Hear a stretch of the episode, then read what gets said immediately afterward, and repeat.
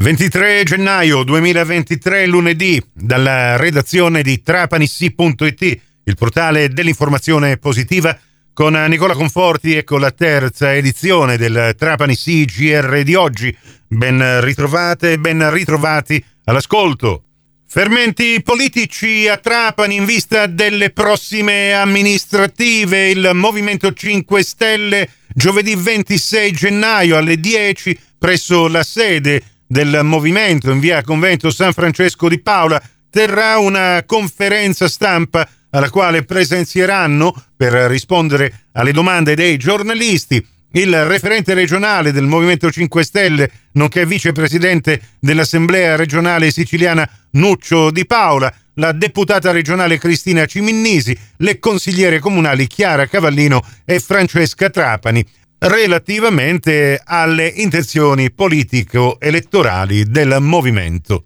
Nel Partito Democratico Trapanese invece registriamo il disappunto del deputato regionale Dario Safina relativamente al comunicato stampa diffuso dalla segreteria provinciale del PD dopo la riunione che c'è stata e nella quale si è definita la strategia per le prossime amministrative di primavera. Safina in una nota stigmatizza come sia un errore a meno che non eh, siano altri gli obiettivi perseguiti, quello di dividere ancora una volta la nostra comunità, assumere linee politiche sulle prossime elezioni amministrative senza dapprima aver ascoltato i territori ed il coordinamento provinciale che, seppure nel rispetto dell'autonomia dei singoli circoli, è l'organismo di direzione politica.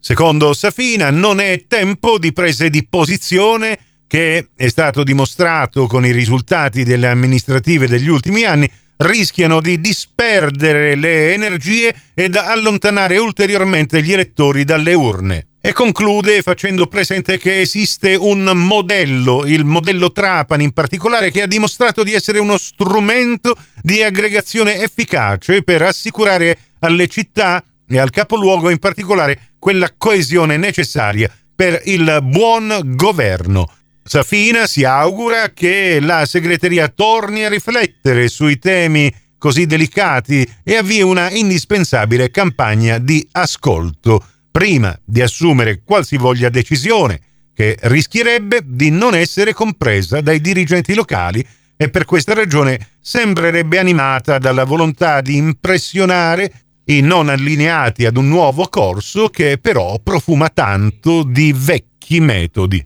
Parliamo adesso di calcio. L'esonero di Alessandro Monticciolo era, a dire la verità, nell'aria già da qualche giorno. Manca la nota ufficiale da parte della società, ma le voci di corridoio che si fanno di minuto in minuto sempre più insistenti, adesso ci raccontano anche che a dirigere i prossimi allenamenti del Trapani Calcio è stato richiamato il tecnico con cui il presidente La Rosa aveva iniziato la sua avventura nel campionato 2022-2023, Alfio Torrisi. L'esonero di Alessandro Monticciolo non dovrebbe essere soltanto legato all'ultimo striminzito pareggio che il Trapani ha ottenuto in quella di Paternò nell'ultima giornata di campionato, ma sembra che ci siano stati dei dissapori con il presidente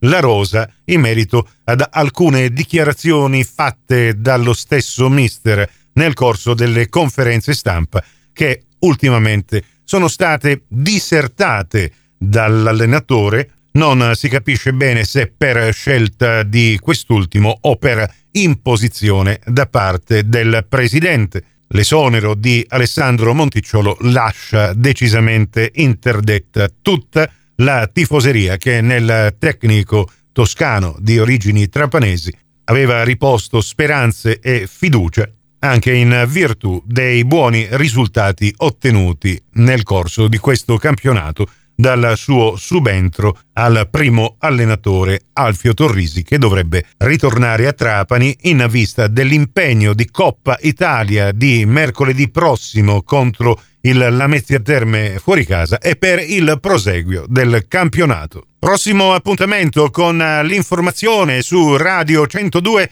alle 17, su Radio Cuore e su Radio Fantastica alle 17.30 e in ribattuta alle 20.30 con la quarta edizione del Trapani CGR. Questa termina qui. Tutto il resto su trapanissi.it. Grazie della vostra gentile attenzione e a risentirci più tardi.